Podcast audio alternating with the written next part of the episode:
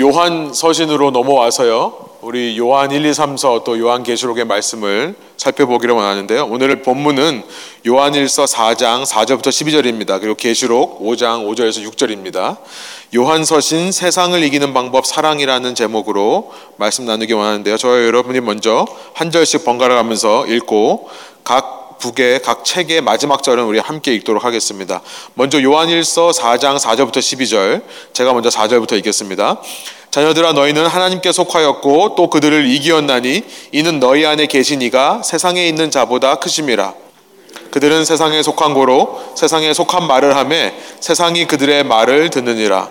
우리는 하나님께 속하였으니 하나님을 아는 자는 우리의 말을 듣고 하나님께 속하지 아니한 자는 우리의 말을 듣지 아니하나니 진리의 영과 미혹의 영을 이로써 아느니라.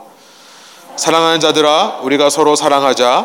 사랑은 하나님께 속한 것이니 사랑하는 자마다 하나님으로부터 나서 하나님을 알고 사랑하지 아니하는 자는 하나님을 알지 못하나니 이는 하나님은 사랑이심이라. 하나님의 사랑이 우리에게 이렇게 나타난 바 되었으니 하나님이 자기의 독생자를 세상에 보내심은 그로 말미암아 우리를 살리려 하심이라. 사랑은 여기 있으니 우리가 하나님을 사랑한 것이 아니요 하나님이 우리를 사랑하사 우리 죄를 속하여 화목 제물로 그 아들을 보내셨음이라. 사랑하는 자들아 하나님이 이같이 우리를 사랑하셨은즉 우리도 서로 사랑하는 것이 마땅하도다 함께 있습니다. 어느 때나 하나님을 본 사람이 없으되 만일 우리가 서로 사랑하면 하나님이 우리 안에 거하시고 그의 사랑이 우리 안에 온전히 이루어지느니라. 아멘. 우리 계시록으로 넘어가서요. 5절 제가 읽고 6절 함께 읽도록 하겠습니다. 장로 중에 한 사람이 내게 말하되 울지 말라 유대 지파의 사자 다윗의 뿌리가 이겼으니 그 두루마리와 그 일곱인을 떼시리라 하더라. 내가 또 보니 보좌와 내 생물과 장로들 사이에 한 어린 양이 서 있는데 일찍이 죽임을 당한 것 같더라. 그에게 일곱 뿔과 일곱 눈이 있으니 이 눈들은 온 땅에 보내심을 받은 하나님의 일곱 영이더라. 아멘. 함께 앉으셔서 말씀 나누겠습니다. 이제 성경 읽기 프로젝트가 거의 끝나갑니다. 이제 이번 주 말씀 나누고 다음 주 말씀 나누면 끝납니다. 많이 아쉬우시죠? 예. 마지막 남은 이 요한서신, 제가 성경 중에서 가장 좋아하는 책이 사실은 요한서신들입니다. 우리 지난 주간에는 야고보서와 베드로 전후서를 읽었는데요. 읽어보셔서 아시겠습니다만 야고보서와 베드로 전서의 내용이 굉장히 비슷하고요. 베드로 후서와 우리 이제 내일 읽을 유다서의 말씀이 굉장히 비슷합니다. 야고보서, 베드로 전서, 후서, 또 유다서 이 서신들은 공통된 주제를 가지고 있기 때문에 그렇습니다. 은혜를 입은 자로서 은혜에 합당한 행함이 있어야 된다는 것을 말씀하시는 서신들이에요. 내일까지 저희가 이제 베드로 후서와 유다서를 끝내고요. 화요일부터는 이제 요한 1서를 시작으로 해서 요한 계시록까지를 읽습니다. 이 책들을 요한 서신이라고 합니다. 조하나인 에피솔이라고 하는데요. 요한 1, 2, 3서와 계시록. 이 계시록도 앞에 보면 소아시아에 있는 터키 지역에 있는 일곱 개 교회에게 편지한 것으로 되어 있죠. 그래서 이렇게 서신서로 분류할 수 있을 것입니다. 이 네 개의 편지를 요한 서신이라고 하는데요. 이 편지들에 대해서 많은 논쟁이 있는 것이 사실입니다. 저자가 누구냐로부터 시작해서 이것이 언제 쓰여졌냐까지 여러 가지 복잡한 이야기들이 있고요. 지금 현재 신학의 대부분이 여기서 말하는 요한이 예수님의 제자 요한이 아닐 수 있다라는 것을 얘기를 합니다만 저희는 이렇게 정리하면 될 것 같습니다. 제가 여러분 대신해서 여러 가지 책을 읽고 주석서들을 읽고 신학자들의 논문들을 읽은 결과 원래 전통적으로 믿어왔던 것이 맞다라고 저는 믿습니다. 이렇게 정리하시면 될 것 같아요. 사도 요한, 예수님의 제자였던 사도 요한이 쓴 서신들이고 이 서신을 쓴 시기는 조금 후대에 쓰여졌다. 주후 90년경 쓰여졌다라고 여러분이 이해하시면 되겠습니다. 혹시 다른 이야기를 들었고 다른 걸 배운 적이 있는데 이런 거 어떻게 됩니까 하신 분들이 있으시면 제게 개인적으로 이메일 주시면 제가 성실하게 대답해 드리도록 하겠습니다.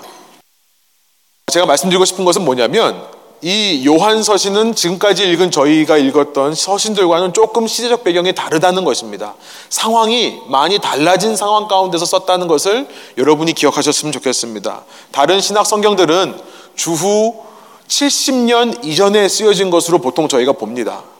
주후 70년 이전, 그러니까 대부분 50년대나 60년대 쓰여진 것이 바울 서신들이고 다른 일반 서신들이고 복음서였다는 것을 저희가 믿습니다. 그런데 요한 서신만큼은 아까 말씀드린 대로 주후 90년경 쓰여졌습니다.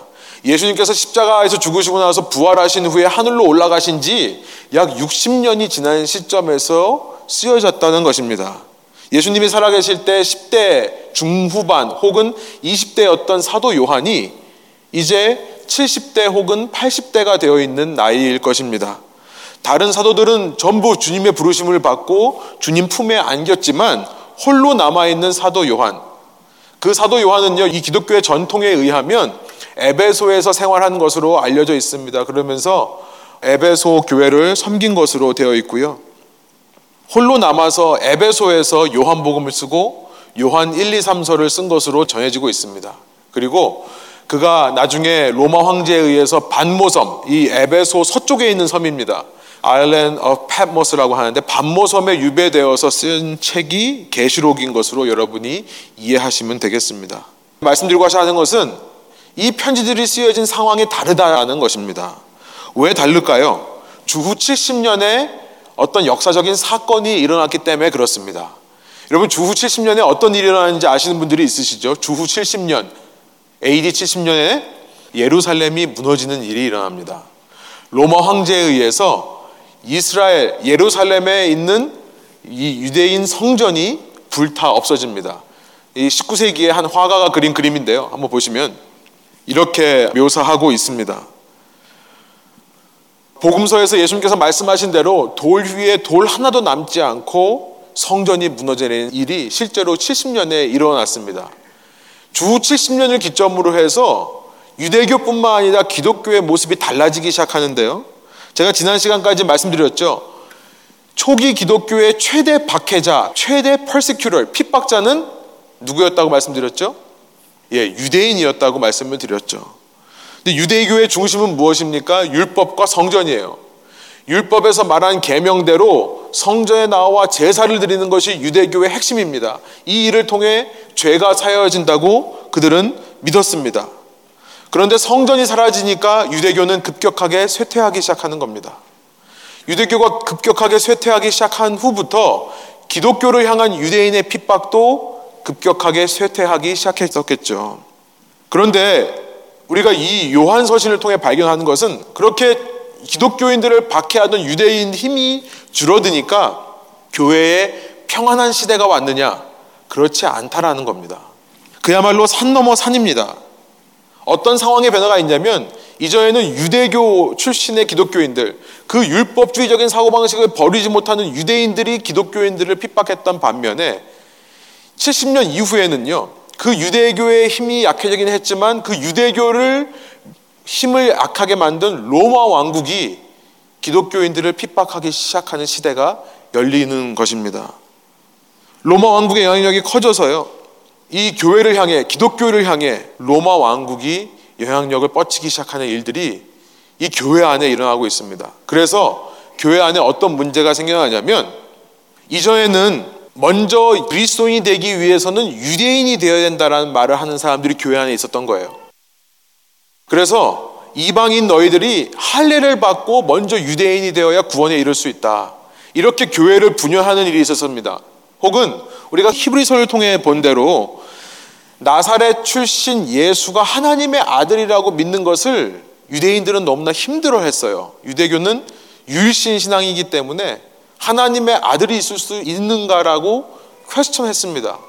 그래서 그것이 그들의 신앙의 걸림돌이 되었다. stumbling block이 되었다라고 말씀드렸었죠. 이전에 그랬다면요. 이제는요. 교회 안에 어떤 문제로 갈라지고 싸우기 시작하냐면 이런 문제입니다. 요한일서 4장이요. 그것에 대해서 이야기하면서 시작하는데요. 요한일서 4장 1절부터 3절입니다. 요약해서 말하자면 예수님이 인간의 몸으로 이 땅에 왔다는 것을 가지고 교회가 분열되기 시작하는 거예요. 유대교의 영향력이 사라진 시점에 이걸 가지고 싸우기 시작하더라라는 겁니다. 제가 한번 1절부터 읽어보겠습니다. 사랑하는 자들아 영을 다 믿지 말고 오직 영들이 하나님께 속하였나 분별하라. 많은 거짓 선지자가 세상에 나왔습니다. 이전에 거짓 선지자라고 하면 유대교 전통을 말했던 사람들, 율법주의적인 사고방식을 가졌던 사람들이 거짓 선지자였습니다만 이제는 다른 양상입니다. 2절에 이렇게 말해요. 이로써 너희가 하나님의 영을 알지니 곧 예수 그리스도께서 육체로 오신 것을 시인하는 영마다 하나님께 속한 것이요. 그 다음에 3절에서 적그리스도, Antichrist에 대해서 이렇게 얘기를 하는데요. 한번 한 목소리 읽어볼까요? 예수를 시인하지 아니하는 영마다 하나님께 속한 것이 아니니 이것이 곧 적그리스도의 영이니라 오리라 한 말을 너희가 들었거니와 지금 벌써 세상에 있느니라. 전에 주님께서 이런 자들이 너의 신앙을 미혹한다고 말씀하지 않았냐? 이미 그들이 세상에 와 있는데 그들이 바로 적그리스도. 적그리스도는 뭐 하는 사람들입니까? 그리스도께서 육체로 오신 것을 부인하는 사람이라는 것을 알게 돼요. 이게 무슨 말인지 좀 설명을 드릴게요. 여러분 로마 왕국은요 자체 문명이 없죠. 로마 왕국은 그리스의 모든 문명을 물려받습니다. 그래서 그리스의 철학과 문화가 로마의 철학과 문화가 돼요. 그래서 이 두 나라를 사실 우리가 함께 이어서 부릅니다. 그냥 로마 왕국이라고 하지 않고 그리스 로마 왕국이라고 하죠. 영어로는 그레코 로만 월드라고 합니다. 우리 왜 레슬링에도 그레코 로만형 여기서부터 나온 거죠. 이 로마 사람들은요, 그리스 철학을 그대로 받아들이면서 그리스적인 사고 방식을 자기네 사고 방식으로 삼은 사람들입니다. 근데 그리스의 사고 방식이 어떤가? 그리스의 철학이 무엇인가? 쉽게 한마디로 말씀드리면 그리스 사람들은요, 진리라고 하는 것은 소피아라고 하는데요. 진리라고 하는 것은 눈에 보이는 세상에 존재하지 않고 눈에 보이지 않는 세계에 존재한다라고 믿었습니다. 이것이 그리스 철학의 핵심이라고 할 수 있습니다. 어렵게 말하면 형 이상학적인 진리를 믿은 철학이 그리스 철학입니다. metaphysical. 형 이상학적인 눈에 보이는 physical world가 아니라 그걸 뛰어넘는 세계의 진리가 존재한다고 믿었던 거예요. 그래서 우리가 사랑을 얘기할 때 육체적인 사랑이 아니라 정신적인 사랑을 플라토닉 러브라고 하죠. 플라톤, 영어로 Plato라고 하는데 이 플라톤이라는 철학자가 이 모든 서양 철학의 시작이 되었습니다. 그 사람이 했던 얘기가 바로 이 얘기예요. 플라톤은 소크라테스의 제자죠. 소크라테스로부터 이 땅에 있는 것은 완전한 진리가 아니라는 것을 배웁니다. 소크라테스가 했던 그 동굴 속에 갇힌 사람의 이야기를 아마 들어보신 분이 있으실 거예요. 우리 모두는 동굴에 갇힌 사람과 같다. 동굴 안에서 불을 피우고 있는데 동굴 밖에 지나가는 사람들의 모습이 그 불에 비춰서 동굴 벽에 보이죠. 우리는 그저 그림자만을 보고 사는 사람들이다. 이렇게 얘기를 했던 것이 소크라테스입니다. 플라톤도 그의 영향을 받아서요. 우리가 사는 세상에는 진리가 없고 세상 넘어 다른 세계에 영적인 세계 거기에 진리가 있다라고 이야기를 했던 것입니다. 아무튼 쉽게 말씀드리면 그리스 사람들의 생각에 있어서 신이 있다고 한다면 신은 진리에 속한 사람이죠. 진리를 창조한 사람이죠. 신은 이 육적인 세상에 존재할 수 없는 겁니다. 신이라고 하는 것은 이 세상을 넘어서 존재하는 존재가 신이라고 굳게 믿었던 거예요. 여러분, 그리스 로마 문화권에서 예수가 하나님의 아들이라고 말하는 것은 어렵지 않습니다. 유대인들은 유일신 신앙을 가졌던 반면에 이방인들은 다신론을 믿어요. 폴리테이즘. 신이 꼭 하나가 아니어도 됩니다. 하나님도 신이고 예수도 신이고 괜찮습니다. 그런데 이들이 받아들이지 못하는 것은 뭐냐면 그 신이 이 땅에 직접 육체를 입고 왔다는 것이 이해가 안 되는 거예요. 만일 어떤 신이 이 땅에 육체를 입고 왔다면 그 신은 변질된 신이라고 믿었던 거죠. 그 신은 타협한 신이라고 믿을 수밖에 없는 겁니다. 여러분 교회 안에 유대교의 영향력이 사라지니까 평안한 시대가 열릴 것 같았는데요. 이런 세상의 가르침을 가진 사람들이 교회에 와서 기독교를 배운 다음에 이해를 못하기 시작하는 겁니다. 그러면서 말하기 시작하는 거죠. 어떻게 예수님이 인간이 될 수 있느냐? 참 하나님이라면 어떻게 사람의 모습으로 올 수 있느냐? 그래서 교회 안에 예수님이 이 땅에 온 것은 진짜 오신 게 아니라 인간의 모습으로 온 게 아니라 우리가 못 보니까 인간처럼 오셨다라고 하는 이단들이 생겨나기 시작합니다. 그것을 가현설이라고 해요. 도시티즘. D-O-C-E-T-I-S-M. 도시티즘이라고 합니다. 사도 요한이 목회했던 시대는 전혀 다른 상황 속에서 교회에 어려움이 있었던 것입니다. 이런 그리스적인 사고방식을 가진 사람들이 교회에 와서요, 이 교회를 분열시키기 시작하는 것이었어요. 그러면서 그들은 말합니다. 마리아의 아들, 나사렛 예수가 그리스도가 될 수 없다. 무슨 말입니까? 인간 예수가 하나님의 아들이신 그리스도와는 다른 사람이다라고 얘기를 하는 겁니다. 그렇게 보였을 뿐 실제 그렇게 될 수는 없다라고 믿었던 거예요. 사도 요한은 이 편지를 통해 그런 사람들을 정면으로 공격합니다. 요한 1서 2장 22절에 보시면 다른 데도 참 많이 나오는데 5장 1절에 나오는 말입니다만 예를 하나만 보여드리겠습니다. 이렇게 말합니다. 거짓말하는 자가 누구냐? 그 적그리스도에 대해서 이렇게 얘기해요. 예수께서 그리스도이심을 부인하는 자가 아니냐. 이게 무슨 말이냐면요. 인간의 몸으로 오신 그리스도를 부정하는 겁니다. 아버지와 아들을 부인하는 그가 적그리스도니 이렇게 말하고 있는 거예요. 여러분 이런 문제가 뭘까요? 예수님이 진짜 인간이 아니라 인간처럼 그냥 우리가 보기에 약간 홀로그램처럼 인간처럼 나타나셨다고 한 문제가 뭘까요? 그가 십자가에서 죽으신 것이 아닌 게 됩니다. 그렇죠? 그가 십자가에서 죽은 척을 하신 거죠. 예수님이 고난을 받을 때도 진짜 아파서 고난의 비명을 지르신 게 아니라 연극을 하신 겁니다. 액트를 하신 거예요. 우리를 위해. 너희 죄가 얼마나 큰지를 내가 알려주겠다는 의도로 연기를 하셨다라고 믿었던 것입니다. 실제로 그렇게 믿었었어요. 여러분, 그러면 우리의 죄가 어떻게 사해집니까? 그가 우리 대신 우리의 모든 죄의 짐을 대신 지고 죄의 결과인 사망의 연못으로 풍덩 빠져들지 않으면 그 일이 실제로 일어나지 않았다면 우리의 죄가 어떻게 해결된다는 것입니까? 이 교회 안에요. 또 다른 차원의 신학적인 디베이트이 나오기 시작하는 거예요. 다른 차원의 문제로 싸우기 시작하는 것입니다. 저는 이 말씀을 준비하면서 이렇게 요한일서를 다 읽고 또 요한계시록도 읽으면서 이런 생각이 들었어요. 왜 교회 안에 참 이렇게 산 넘어 산일까? 아니 좀 한 산을 지나면 한 고비를 지나면 좀 하나님께서 좀 편하게 신앙생활을 열어주시면 안 되는가? 핍박하던 존재가 사라지면 좀 편할까 싶은데요. 또 다른 핍박의 존재가 등장한다는 것입니다. 교회만이 아니라 우리의 신앙생활도 그렇죠. 신앙생활 하면서 참 나를 힘들게 하고 어렵게 하는 사람, 저 사람만 좀 사라지면 괜찮을 것 같은데 그 사람 사라지면 아시죠? 다른 사람이 그 사람이 돼요. 신기합니다. 여러분 기독교 역사를 신학교에 가면 가르친다고 말씀드렸는데요. 기독교 역사를 보면 이때부터 초기 기독교 때부터 중세 시대 기독교가 인정된 시대도 마찬가지였다는 것을 알게 됩니다. 그때는 다른 방향으로 핍박이 와요. 전혀 다른 방향으로요.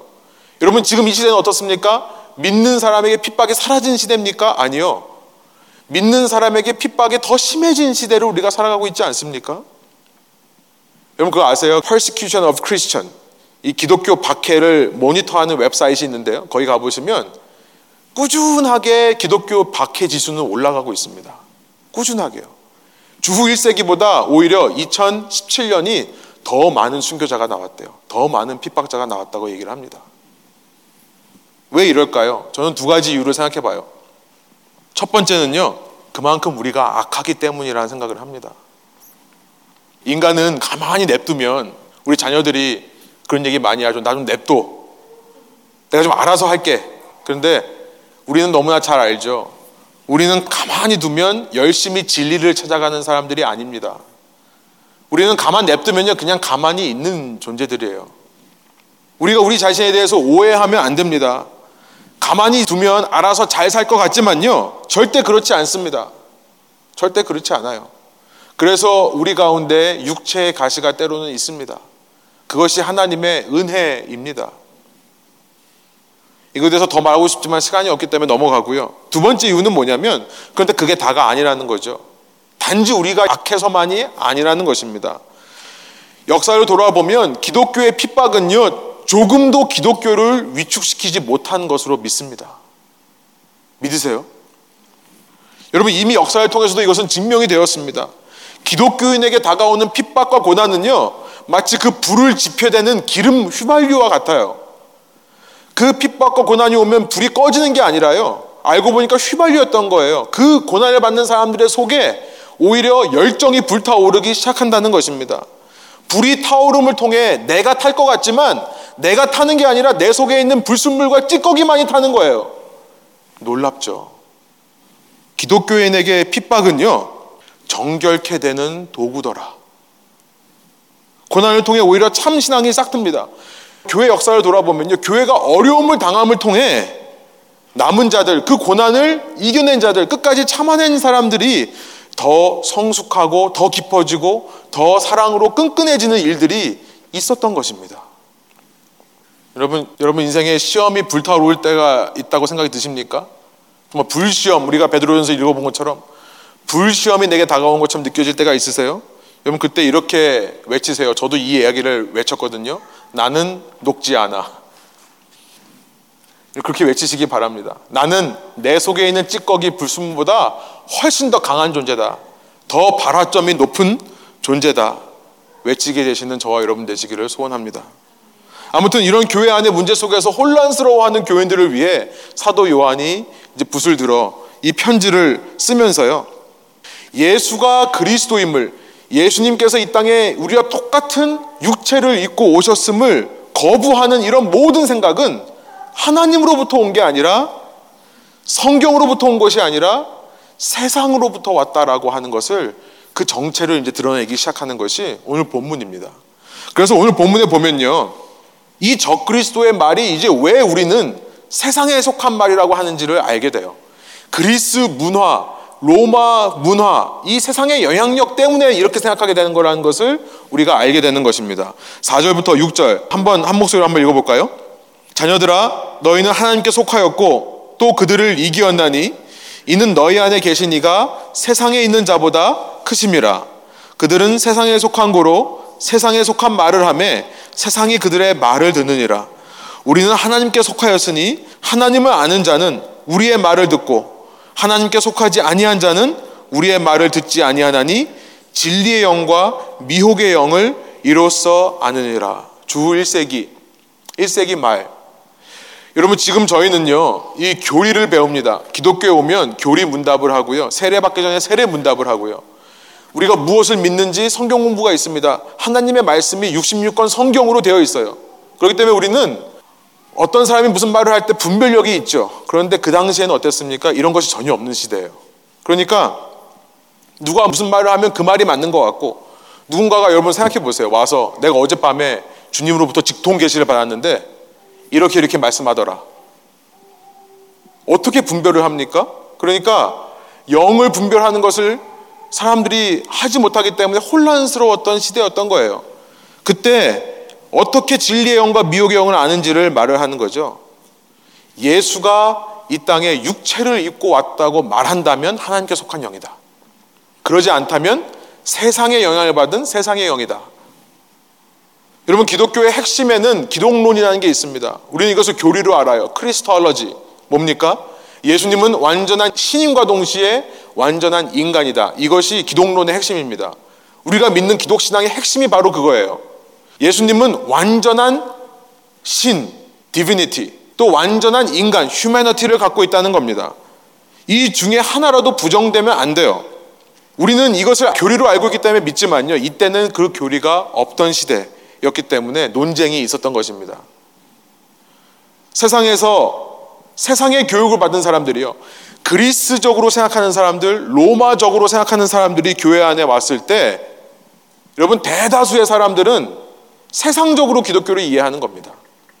아, 예수님이 이 땅에 왔다면 그런 척 하신 거다.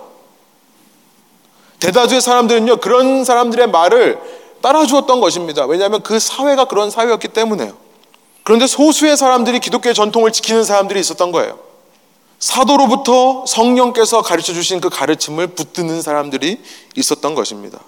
여러분, 이런 핍박은요, 말씀드린 대로 신자 속에 있는 불순물, 찌꺼기들을 걸러내고요, 교회 안에 있는 불순물, 교회 안에 있는 찌꺼기들을 걸러낼 뿐만 아니라 교리도 더 튼튼하게 하는 것 같습니다. 이런 논쟁들을 통해 오늘날의 이런 교리가 생기는 거죠. 하나님께서 고난을 통해 핍박을 통해 역사하시는 신비한 역사가 이 가운데 있습니다. 그런데 그 당시에는요, 그 교회가 얼마나 어려웠을지 한번 상상해 보세요. 얼마나 어려웠을까? 여러분, 우리는요, 성경 말씀 66권이 있고 교리가 확실하게 있어도 아직도 교회 안에 내가 믿는 것과 내가 주장하는 것이 서로 달라서 싸우는 일이 얼마나 많이 있습니까? 이 말씀 읽고 나는 이렇게 해석한다. 저 사람은 이렇게 해석한다. 이거 가지고 교회가 얼마나 많이 분열되고 사이가 갈라지는 일이 있습니까? 그것도 없는 그 시대에 얼마나 어려웠을까 한번 상상을 해보세요.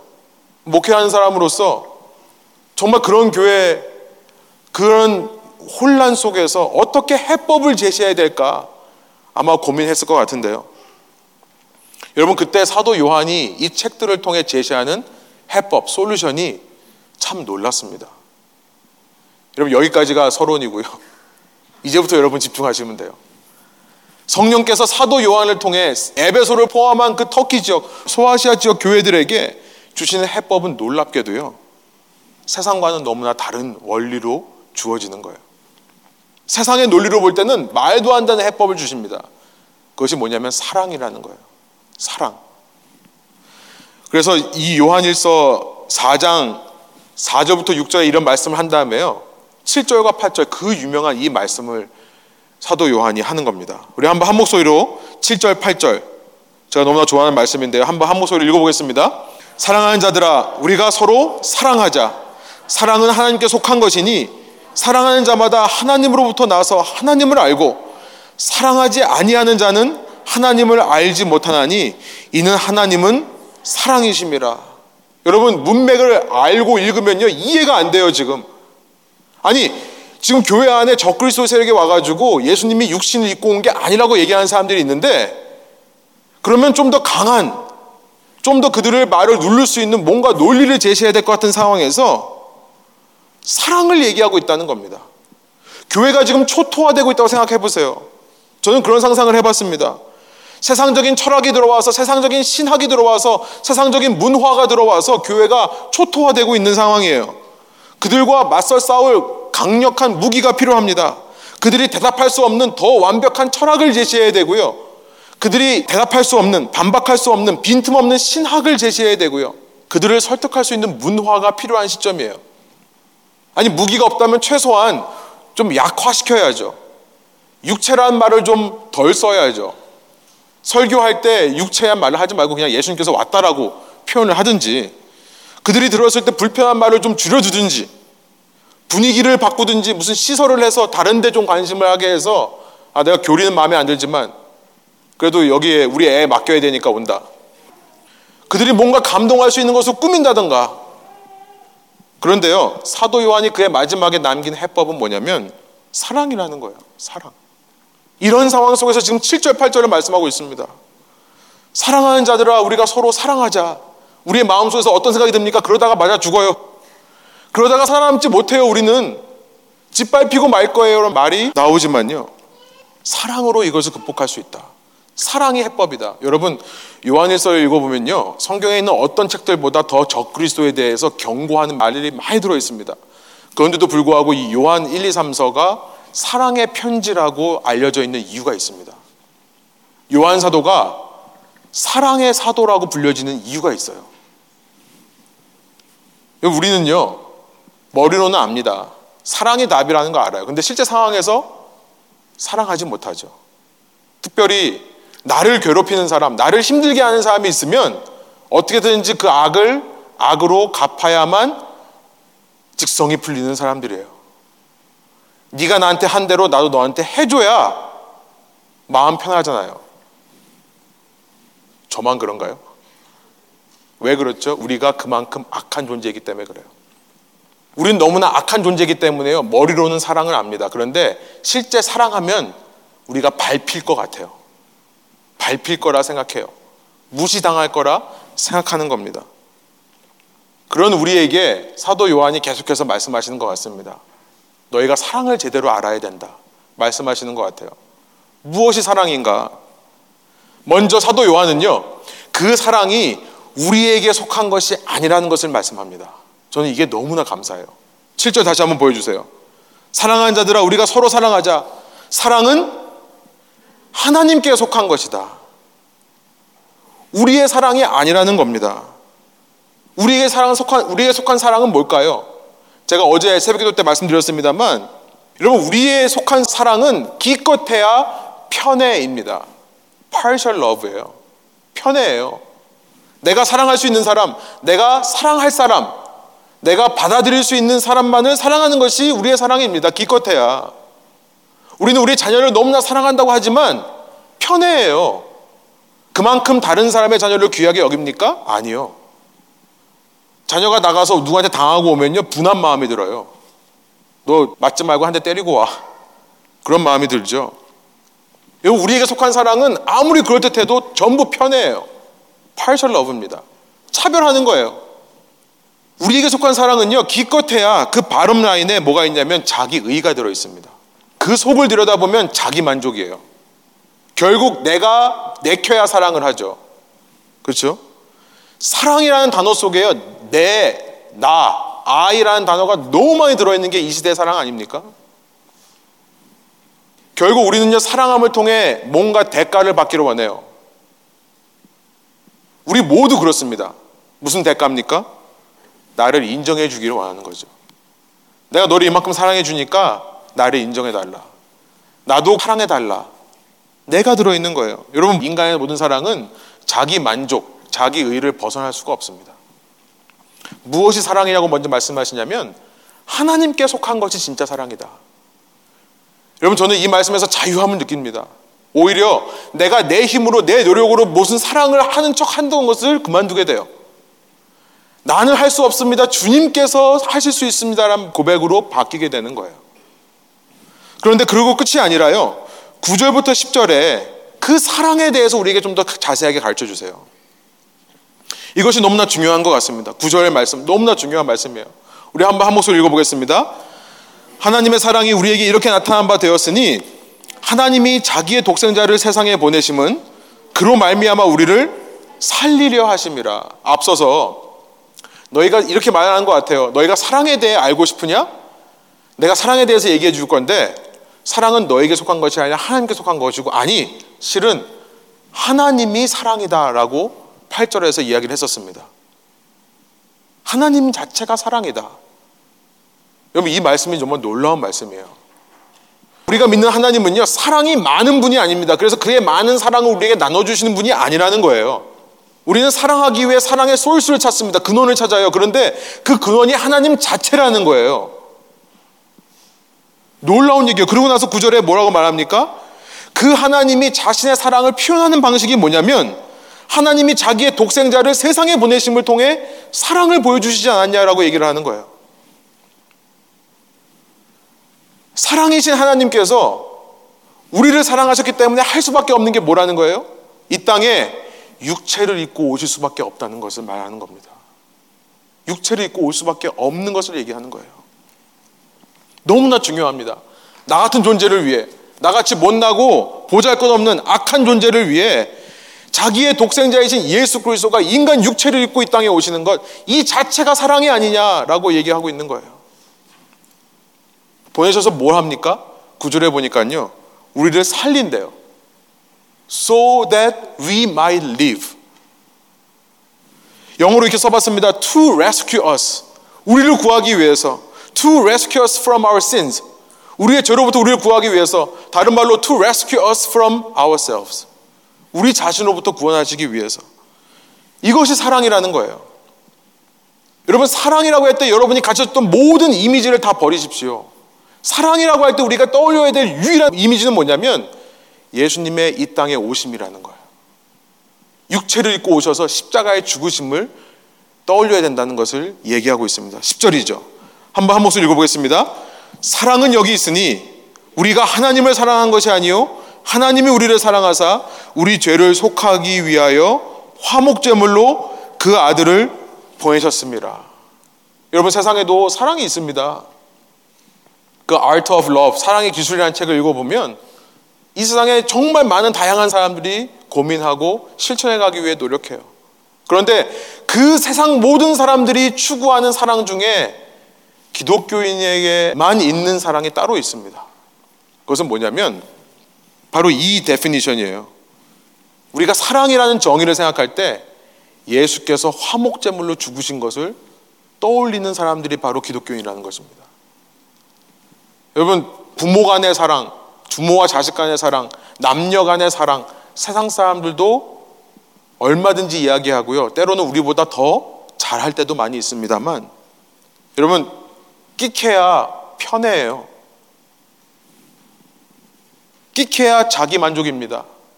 끼케야 자기 위로, 자기 의일 뿐. 우리가 진정으로 붙들어야 된 사랑의 정의는 예수 그리스도의 십자가의 화목제물 되심이라는 겁니다. 여러분 사랑이라는 단어를 생각할 때 얼마나 그 이미지를 떠올리십니까? 그것이 사랑이에요. 나 같은 죄인을 위해 살이 찢기시고 피를 흘리시는 예수님의 십자가. 그래서 요한일서 1장 7절에 보면 그 피가 우리를 깨끗하게 하는 거다. 요한일서 5장 6절에 보면 예수님은 단지 물로 우리를 깨끗하게 하시는 분이 아니라 물과 피로 우리를 깨끗하게 하시는 분이다. 말씀하고 있는 거죠. 여러분 적그리스도의 문제가 뭔지를 아시겠죠, 이제. 적그리스도의 진짜 문제는요. 이런 사랑이 역사하는 기독교를 단지 논리를 가지고 철학을 가지고 디베이트하는 것으로 바꿔버린 것이 적그리스도의 문제였다는 것을 알게 됩니다. 이런 사랑이 숨쉬고 역사해야 될 교회라는 공동체 안에 들어와서 내가 배운 거, 내가 아는 거, 나의 지적인 만족을 위해 역겨운 토론장으로 교회를 전락시키는 행위가 바로 적그리스도의 행위였다는 것을 알게 되는 거예요. 사람들을 내가 아는 지식으로 제압하려고 하고 나의 지식들을 드러내려고 하고 거기에만 관심이 있고 수많은 정보와 지식을 나누지만 그 가운데 정작 사랑의 모습이 없는 것. 사랑 대신 예수님을 모르는 것. 사랑이라 할 때에 예수님처럼 십자가에서 내가 죽어야 한다는 사실을 알지 못하고 얘기하는 것. 사도 요한이 왜 인간의 육체를 입고 오신 예수님이 중요하다고 말하고 있습니까? 단지 교리를 세우기 위해 전통을 세우기 위해서가 아니었던 것입니다. 예수님께서 육체를 입고 이 땅에 오신 것이 하나님께서 우리를 사랑하는 방식이었다는 것을 말하고 싶었기 때문이에요. 그것이 바로 하나님의 사랑법이고요. 하나님이 바로 그런 사랑이시다는 것을 말하고 싶었던 것입니다. 하나님은 사랑이시기 때문에 죄악된 인간을 보면 이 땅에 인간으로 오실 수밖에 없다는 것입니다. 인간으로 오셔서 인간으로서 완전한 죽으심을 통해 화목제물이 되어 인간의 죄를 용서하시는 것. 이것이 사랑이신 하나님의 사랑법이라는 거예요. 여러분, 저는 이런 생각을 해봤어요. 어떤 존재든지요, 영원에 계신 분들, 인피니티에 계신 분들이 한 분밖에 없죠. 하나님밖에 없죠. 근데 어떤 존재건 영원에 있는 존재가 이 땅에 들어오면요. 여러분 생각해 보세요. 영원한 존재가 이 땅에 와서 고난을 당했다면 여러분 그 고난은요. 영원한 고난이 됩니다. 무슨 말씀인지 아시겠어요? 영원한 존재가 이 땅에 와서 인간의 고난과 죄의 무게를 경험하셨다면 그것은 그 존재가 영원토록 느끼실 고난이고 부담이에요. 2000년 전에 예수님께서 한 번 돌아가셨습니까? 아니요. 여러분, 우리 삶의 모든 순간에 지금도 돌아가시고 계시는 거예요. 그분은 영원에 계시기 때문에요. 아직도 내 죄 때문에 예수님께서 십자가에서 고통당하고 계시는 겁니다. 근데 그게 우리를 사랑하시는 방식이라고 얘기를 하시는 거예요. 놀라운 진리 아닙니까? 하나님께서 우리를 사랑하시고 하나님이 사랑이라고 얘기할 때는 그저 우리처럼 말지 않는 우리, 우리 내 새끼 일로 와 이런 게 아니라요. 우리를 위해 지금도 고난을 당하시는 모습이라는 겁니다. 지금도 화목제물로서 하나님 앞에 드려지는 예수님이라는 거예요. 그 그리스도의 이 땅에 오심이 얼마나 중요한지, 우리를 위해 희생하는 것이 그렇게 화목제물 되심이 얼마나 중요한지 그 오심을 부인하면 그 사랑을 모르는 자다. 세상적으로는 사랑을 알지만 진짜 사랑에 기반한 기독교 전체에 흐르고 있는 은혜와 진리에 대해서는 모르는 자라고 얘기하는 것이 사도 요한의 메시지인 것입니다. 그래서 요한복음에 그 메시지를 쓰죠. 1장 14절. 말씀이 육신이 되어 우리 가운데 거하심에 우리가 그의 영광을 보니 아버지 독생자의 영광이요 은혜와 진리가 충만하더라. 사도 요한은요. 바로 이 메시지를 붙들고 복음서를 쓰고 서신서를 쓴 사람입니다. 이 똑같은 메시지가 우리가 읽은 계시록에 이렇게 표현되고 있는 거예요. 여러분 계시록은요 여러 가지 이미지와 상징이 있기 때문에 어려운 책이고요 자칫 잘못하면 우리가 오해하기 쉬운 책입니다만 그러나 핵심을 알면 너무나 쉽고 은혜로운 책이 계시록이에요. 똑같은 원리를 이렇게 표현하고 있습니다. 계시록 5장 5절 제가 읽습니다. 장로 중에 한 사람이 내게 말하되 울지 말라 유대 지파의 사자 다윗의 뿌리가 이겼으니 그 두루마리와 그 일곱인을 떼시리라 하더라. 무슨 상황이 벌어지고 있냐면 환상 중에 사도 요한이 한 두루마리를 봅니다. 고대 시대의 왕이 보낸 두루마리는요 얼마나 중요하냐면 그 두루마리를 펴서 읽는 순간서부터 그 왕의 통치가 시작됩니다. 그러니까 예를 들어서 너희는 빨간 옷을 입지 마 라는 글자를 거기 썼다면요 두루마리를 펴기 전까지는 빨간 옷 입어도 돼요. 근데 두루마리를 펴서 이것을 읽기 시작하면 그 자리에 빨간 옷 입은 사람 다 벗어야 됩니다. 그때부터는 통치가 시작되는 순간이에요. 하나님의 통치가 시작되는 순간 무슨 말입니까? 구원의 역사가 열리는 순간이에요. 그런데 두루마리를 펴야 되는데 일곱 개의 인이 단단하게 붙고 있어서 열지를 못하는 겁니다.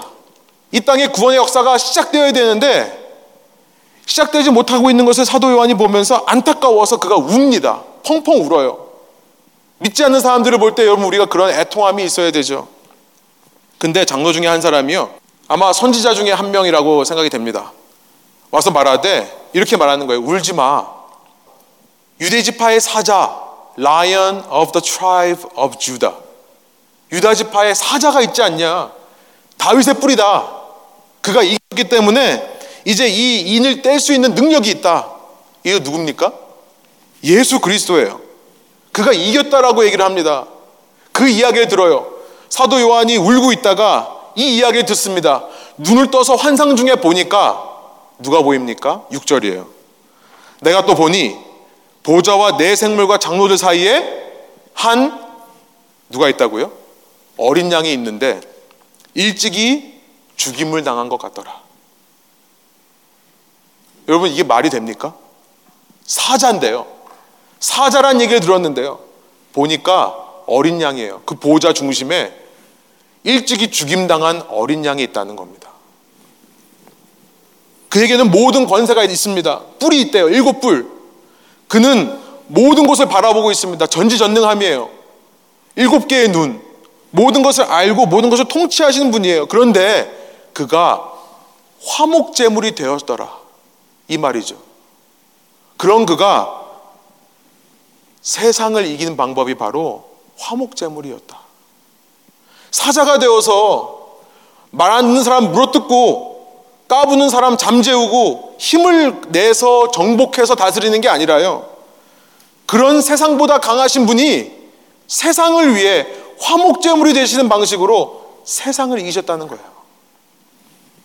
여러분 이것이 우리가 이런 세상 속에서 이런 핍박과 고난이 끝이지 않는 산 넘어 산인 세상 속에서 승리하는 방법, 이기는 방법이라고 말씀을 하시는 겁니다. 이게 기독교의 진리라는 거예요. 우리가 사랑을 생각할 때, 그래, 내가 사랑해야지라고 할 때 떠올려야 되는 이미지가 바로 일찍이 죽임을 당한 어린 양의 모습이라는 겁니다.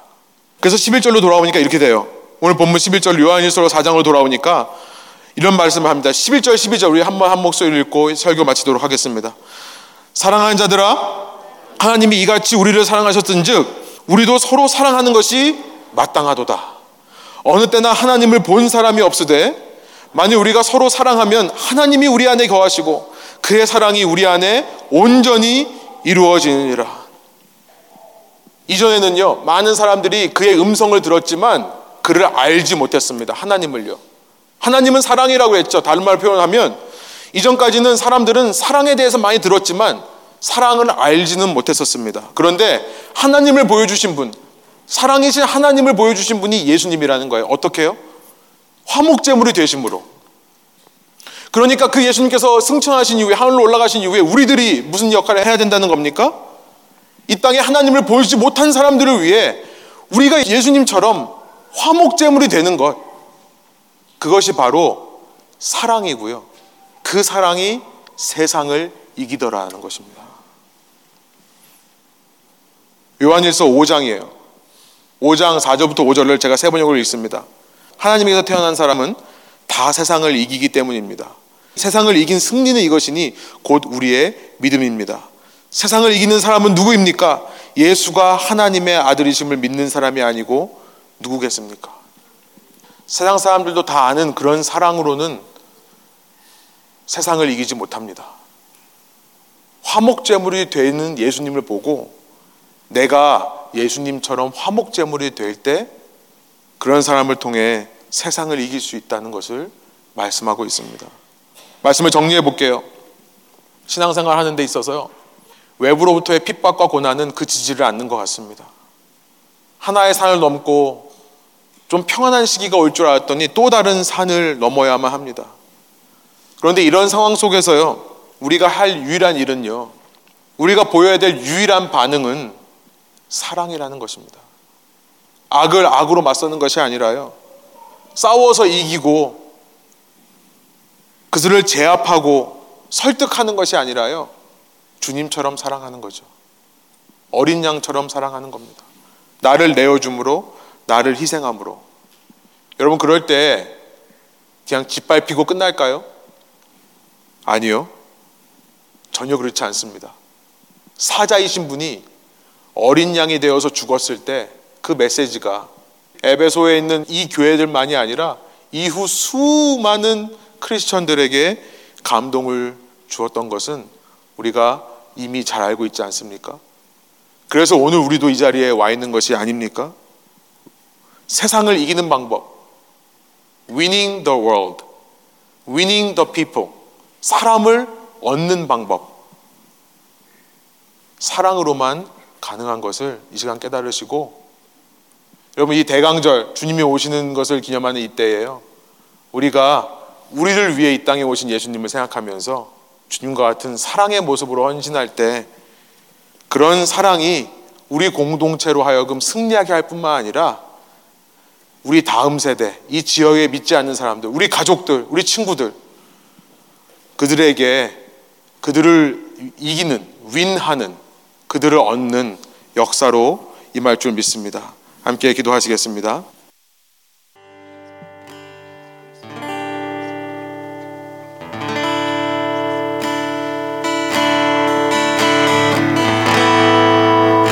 기도하고 우리 함께 마지막 찬양 내 모습 이대로 우리 찬양하시면서 우리 예배 마치겠습니다. 제가 먼저 기도하겠습니다. 하나님 어, 이 시간 저희가 주님의 말씀을 통해서 그런 혼란스럽고 어려운 상황을 극복할 해결책이 사랑이라고 하는 것 깨닫습니다. 내가 주님처럼 십자가에 달릴 때에 주님 그것이 누군가에게 생명의 열매가 된다고 하는 이 기독교의 너무나 중요한 진리를 저희가 배웠사오니 그 진리에 합당한 은혜에 합당한 삶을 살아가게 하여 주시고 저희가 말로만이 아니라 행함으로 주님의 모습을 닮아감으로 주님의 영향력을 선한 영향력을 이 지역 사회 가운데 저희 가정 가운데 저희 사회 가운데 흘려보낼 수 있는 주님의 제자들 될 수 있도록 저희와 함께 하여 주옵소서.